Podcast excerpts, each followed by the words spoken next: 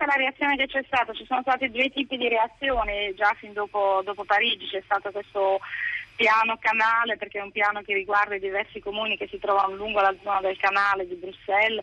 che è stato emesso dal, diciamo, dal livello federale e che ha un grande dire, dispiegamento di forze di polizia, eh, di nuovi rinforzamento dei servizi segreti, eccetera. Quindi c'è stata se vuole una risposta repressiva che pian piano si sta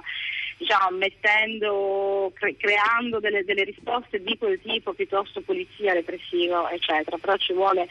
secondo me anche tempo perché si ritrovi diciamo, un livello di intervento abbastanza efficace. Poi c'è la risposta che noi diamo come comune, rimaniamo con un livello più vicino ai cittadini, quindi il nostro compito è più quello della sensibilizzazione, di seguire le persone a rischio di radicalizzazione, seguiamo, continuiamo a seguirne eh, continuiamo a seguire ogni giorno e poi c'è tutto il discorso effettivamente di rimesso in discussione di certe scelte politiche del passato, ma purtroppo è una cosa che è facile a dire ma è molto più difficile a realizzare, ci vuole tempo per rimettersi in discussione, ci vuole tempo anche per capire che bisogna lavorare diversamente. Quello che a me preoccupa per il momento è rendersi conto che le strategie terroristiche cambiano, eh, quindi lei dove prima aveva un fenomeno di partenza in Siria, di radicalizzazione di questo tipo, quello che ormai è evidente è che si va verso più dei fenomeni di radicalizzazione interna, quindi di persone che si radicalizzano ancora in tempi più rapidi di quelli che abbiamo conosciuto mm. fino ad adesso. Cioè c'è un'accelerazione che... secondo lei dei tempi? Esatto, di... sì. Beh, diciamo gli episodi ultimi che ci sono stati indica chiaramente che no, noi prima parlavamo di processi di radicalizzazione che si facevano intorno a due mesi, quando poi le persone partivano in Siria, dopo due mesi diciamo, di questo processo facevano la scelta di partire. Due mesi è già rapido, allora qui adesso le ultime avvenimenti che ci sono stati fanno pensare a processi di realizzazione di settimane che sono estremamente rapidi e su quello è anche difficile dare delle risposte perché è difficile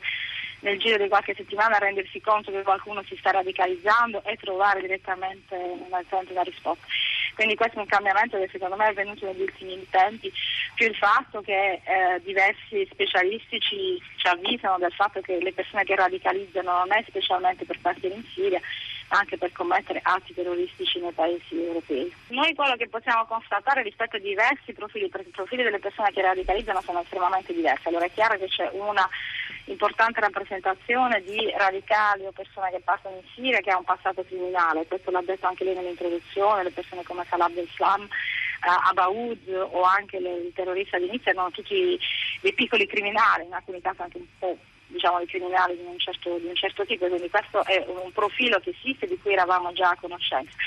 E a questo si aggiunge per me un fenomeno che non è neanche nuovo, ma a cui le persone che hanno diciamo, dei problemi, disturbi della personalità, eh, psicopatici o altro, effettivamente il passo alla radicalizzazione e poi a commettere degli atti violenti in nome eh, di un'ideologia di quel tipo sembra ridorsi, eh, essersi ridotto. E questa è anche la grande difficoltà perché che risposta lei può dare rispetto al fatto che qualcuno voilà, si abbia dei problemi di origine di, di salute mentale, dei problemi mentali e il passo alla radicalizzazione pare che si sia fatto negli ultimi episodi, ma diventa estremamente difficile per quello che mi riguarda da prevenire, perché lei non è che può fare uno screening d'ufficio mm. di tutte le persone che abbiano problemi mentali, significherebbe stigmatizzare delle persone che già nella società sono particolarmente stigmatizzate. Quindi per me sono entrambi, cioè effettivamente il fenomeno dei criminali che conosciamo un po' di più, ma per il quale ancora a mia conoscenza non sono state fatte ricerche approfondite. Adesso si aggiunge questo gruppo di persone mentalmente fragili, per il passo alla criminalità legata all'ideologia estremista sembra essere molto, molto piccolo a fare. Gadaletta, un'ultima domanda, abbiamo un minuto. Eh, nelle vie di Molenbeek e di Bruxelles in generale, dopo gli attentati, ora c'è più paura e ci sono più controlli? Sa, la risposta securitaria, per esempio, è quella che invocano in tanti. Beh, sì, diciamo che l'esercito e i parati si trovano ancora nelle strade, la risposta securitaria rimane, domani è festa nazionale qui in Belgio con la grande parata militare, sono state prese delle diciamo, misure di sicurezza che non erano mai state prese fino ad ora, quindi il clima rimane, rimane pesante, dopo ogni incidente, dopo ogni attentato effettivamente la paura, la paura ritorna. Quindi si tratterà di diciamo, di, di, condividere questi momenti di festa come sono quelli di, di domani, non cedendo alla paura che può, che può impossessarsi delle persone dopo certi episodi.